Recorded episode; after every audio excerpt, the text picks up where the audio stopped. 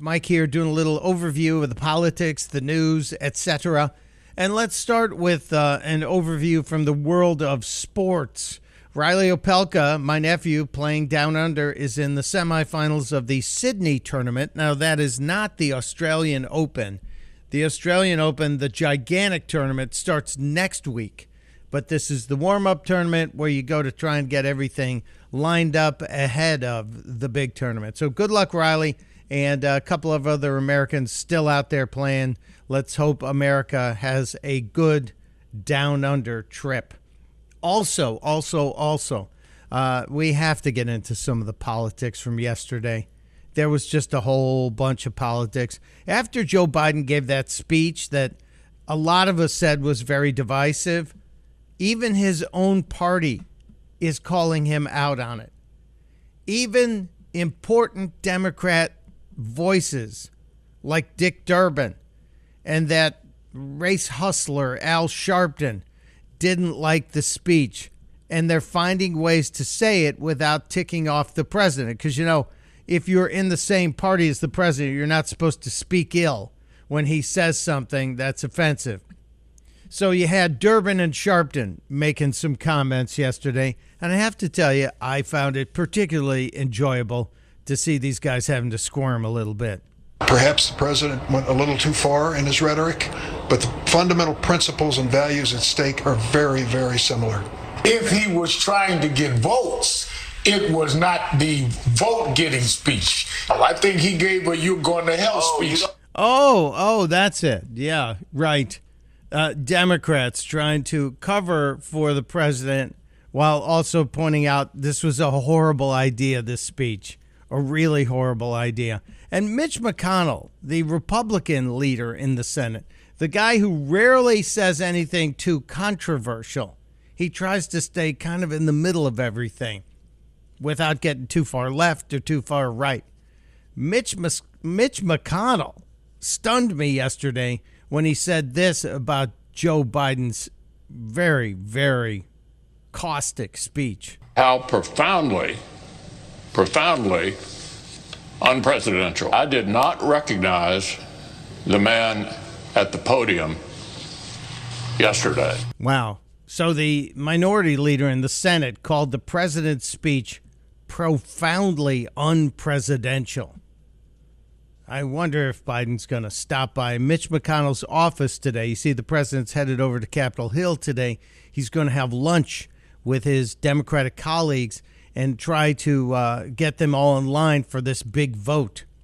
They're going to have a vote in the House today to push the two voting rights bills together and then shove it over to the Senate. But no one's had time to read it, and God knows what they've sneaked into this bill. I hope the anti filibuster crew the breaking of the filibuster crew still stays strong. Joe Manchin, Kyrsten Sinema, we need you, so stick with it. There also was um, more blowback from um, the speech that Biden gave and more support, curiously, from Whoopi Goldberg. I thought this was really bizarre. Whoopi Goldberg on The View was talking about Biden's speech and the voting rights bill they're trying to push through, which really isn't a voting rights bill. It's taking power away from the states and giving it to the federal government. And that means a whole lot of bad stuff will happen to voting in this country. All the stuff we saw last time, like the, the unlimited mail in balloting, no need to ever present an ID. Because to show an ID to do the most important duty you have as a citizen, well, that's racist. We all know that. And Whoopi Goldberg was on The View saying basically that she feels like she's still living in the time of, of slavery right after the Emancipation Proclamation. My jaw dropped. I still feel like suddenly black people still are where we were under the Emancipation Proclamation. Really?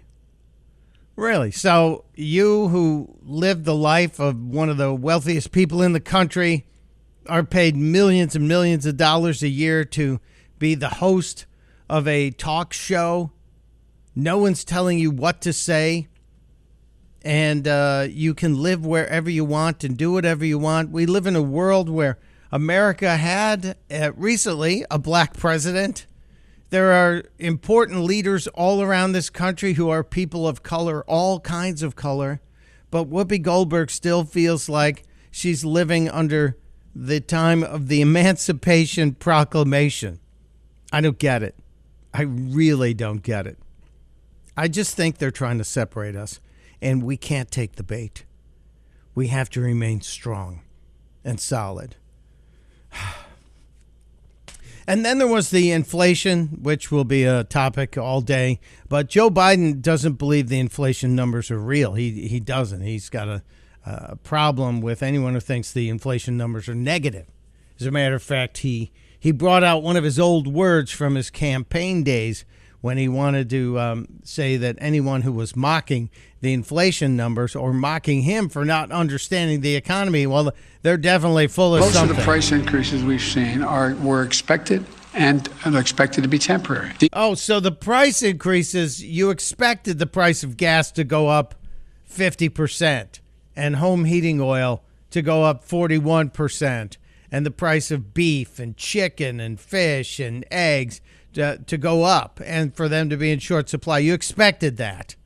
Seriously, you really your policies were to make people have less money in their pocket? Is that what you're saying? bottlenecks and price spikes will reduce as our economy continues to heal. I hear Republicans say today that uh, my talking about this strong record shows that I don't understand or that I'm not focused on inflation. Malarkey. Oh, malarkey. Oh, my. You can just say a word instead of saying that you're doing something. This guy's in big trouble. His uh, poll numbers dropped again 33% approval rating now. 33%. 25% of independents approve of this guy. 25% of Hispanics. He is in deep trouble, which means anybody anybody with a D in their political identity is in big trouble in the upcoming midterm elections. Really, really bad stuff. But they're still going to have the media on their side. The Democrats will always have the media on their side because all of those people in the high powered positions in the media are Democrats. Those are their friends in office. Ted Cruz got tired of it yesterday. I was happy to see Ted Cruz kind of get all huffy and puffy yesterday. He was asked why he wasn't wearing a mask while he was standing at a podium delivering remarks and taking questions from the press. Why aren't you wearing a mask, Senator Cruz? Why aren't you wearing a mask? And he had to point out their hypocrisy, and I appreciate it. So you just asked. You people at the podium are speaking without masks. Just once, I'd like to see a reporter say to Joe Biden when he stands at the damn podium in the White House without a mask, Mr. President, why aren't you wearing a mask? Just once, I'd like to see you say to Jen Psaki, the White House press secretary, when she stands at the podium with no mask, Miss Psaki, why don't you have a mask? The questions are only directed at one side, and I gotta say, the American people see the hypocrisy. Yes, yes, the American people do. I loved it when he banged his fist on the podium. It's, it's getting very emotional there. Ted Cruz pointing out the mainstream media's hypocrisy is a, uh, a brilliant turn back on that reporter. Uh, we have so much more we have to get to today. The mainstream media, though, appears to be finally, finally understanding what so many of us understood last year or even earlier that a lot of what's been fed to us about the pandemic is Bravo Sierra. It's not true. It's absolutely not true. Uh, Jake Tapper over at CNN may have seen the light. Jake Tapper may have finally awakened from his near two year coma about COVID. He had a kind of a COVID information coma. And he finally stepped up and said something that I can firmly get behind. Mr. Tapper? 40% in some hospitals, 40% of the people who have COVID don't necessarily have problematic COVID. They're there because they got in a car accident. They get, they're there because, Right. um, you know, they, they bumped their head. And they're being included as in the hospital with COVID. That number seems kind of misleading. kind of misleading. That number is blatantly misleading. And we've been misled for a while. And I'm glad you're waking up, Jake Tapper. And the other one who uh, came out yesterday had some kind of crazy stuff to say, Gayle King. You know, Gayle King, she's bigwig hoo ha, uh, Oprah's friend. She's tired of the pandemic too. I'm so tired of being tired and afraid of this. I, I am. I think we all have got to figure out how we can live our lives and navigate it. Yes. Yes. That's exactly what we've been saying. Healthy people can live their lives, protect the unhealthy. But healthy people, get on with your lives. Thank you, Gayle King. We appreciate you. This is such a treat. It truly is a treat. When I get to talk to Tracy Beanz more than twice in a month, it is really great. And Tracy Beanz from uncoverdc.com is here. And so I feel special. I feel blessed. I feel fortunate. Tracy Beanz, I hope you feel the same now that I teed that up. I'm worried about the response. I do. I love you, Mike. So it's always, always like the best part of my day having a chat with you. Wow. Well, that's very nice, even if it's a lie. Uh, we do uh, have a great exchange of uh, conversation and information when we have Tracy on. She's a real journalist, not afraid of finding the facts and reporting them. And Tracy, I guess the world, we now have it on record. The world is about 19 to 20 months behind you and UncoverDC.com. The story you reported on in March of 2020, everybody. March of 2020. We're coming up on a second year uh, anniversary of this story. Is now being reported in uh, big European newsletters about your coverage of when military personnel came back from an event in China and brought what looks like the COVID with them yes, there was a ridiculous spike in influenza like illness. The CDC was getting reports from all these laboratories that people were sick with some kind of virus, but it wasn't the flu because back then they tested for flu, Mike, you see. And so they were testing all these folks for flu and it was coming back negative and they were saying, you know, you have some weird viral illness. We're seeing a lot of it. It's going around. Um, treat it like any other viral illness, and off you go. And nobody knew that it was this big, bad, you know, man-made, lab-created coronavirus that was spread at the Wuhan military games in China the last week of October. Funny how that word Wuhan keeps popping up with bad things, and and here we had American troops who left out of Kirkland, Washington and went to Wuhan. They gathered there, then they went to this global event, which pits military activities of one country against other countries. It's like Olympics for military. And uh, they come home through the same base. And lo and behold, that was also the place where the first senior living facilities experienced outbreaks of COVID and uh, the first real loss of life that we witnessed. Yes, it was terrible. Um, and you know, the thing about it is, when we first started reporting this, of course, we were slandered up and down. And I got to tell you, I don't brag. You know me. Um, it's not my thing. But everything that we've reported over the past two years, way earlier than any in the legacy media, is now being reported as though it's new um, the way they're changing their ideas about masks and testing and hospitalized with and from COVID and all of it we've been talking about for two years, along with people like you who's actually told the truth about stuff. Well, I try because I have um, good education from uncoverdc.com. I, and Tracy, when I mentioned that those military teams that met in Wuhan were doing like a military Olympics, that jumps me right over to the story you guys had yesterday that absolutely knocked me down because I worry about things like the Ebola virus and the Marburg and all these other deadly hemorrhagic viruses. And you guys had a story about a hemorrhagic outbreak in China, but it's called like the South Korean hemorrhagic fever. Yeah, it's very it's endemic to this region of China every single year. So what we're trying to do in this aspect is get out in front of what could become some massive conspiracy theory that doesn't really root itself in fact. So there's been a lot of people talking about Marburg um, for for months and months and months now because they've been peppering the word out there in in like you know journals and stuff like that. So people pick up on that and start to watch for it to show. But this is not that. This is um tr- it, it is not you know transmissible between people so it doesn't spread person to person. This comes from rodent droppings or rodent, you know, whatever they well, spread it. Is it correct me if I'm wrong? Because I am a freak about these kind of viruses, these single strand evil viruses that have lived for centuries. Uh, is it not mostly transmitted from rodents via fleas to people? So it is there's a transport from animals to people, but it's uh, usually insect borne or inhaled from. Uh, this is such a lovely topic for the radio, especially some people are listening having breakfast, inhaling it from uh, their um, their feces. Or eating it on their produce. Oh yes. no, I didn't want to think about that as I'm staring at my clementine ready to be peeled. I'll be putting it through the dishwasher.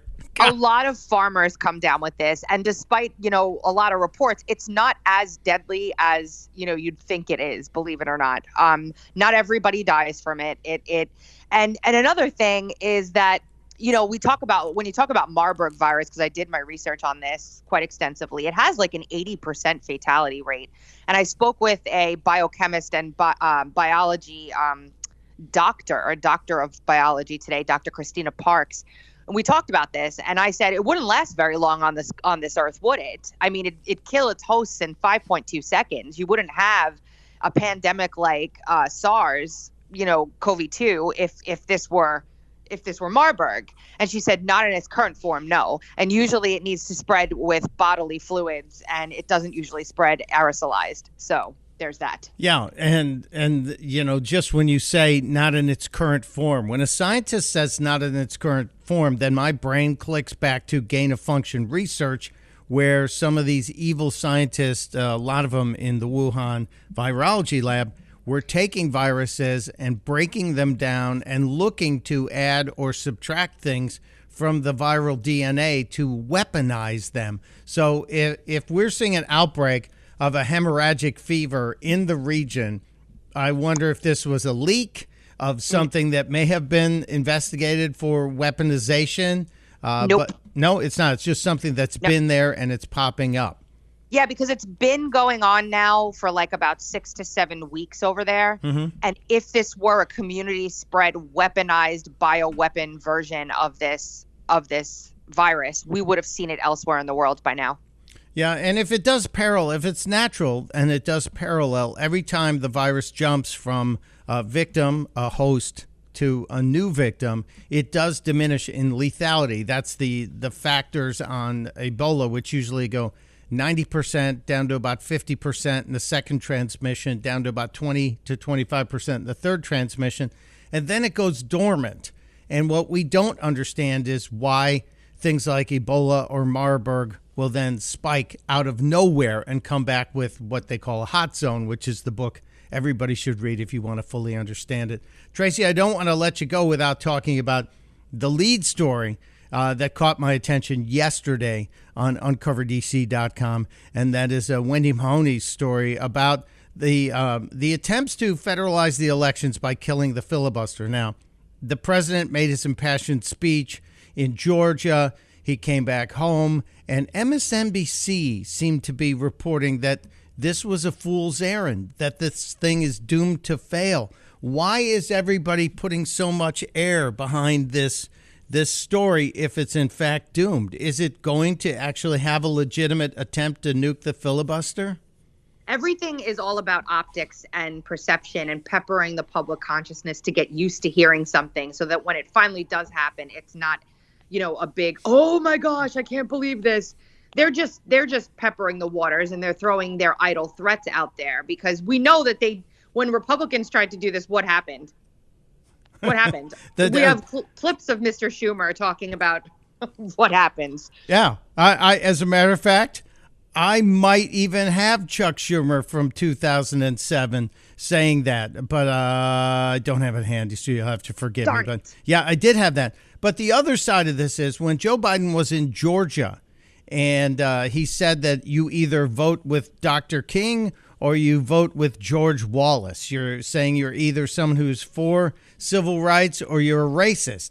But when Joe Biden was running for president in 2007 for the 2008 election, he stood up in front of God and everybody in the media and said that uh, George Wallace often praised him. This was Senator Joe Biden. So he should be careful for using those references because he's a guy who claimed that that same guy that he told us, well, that's just a big racist guy, that he in fact had praised Joe Biden. It's this kind of madness I love.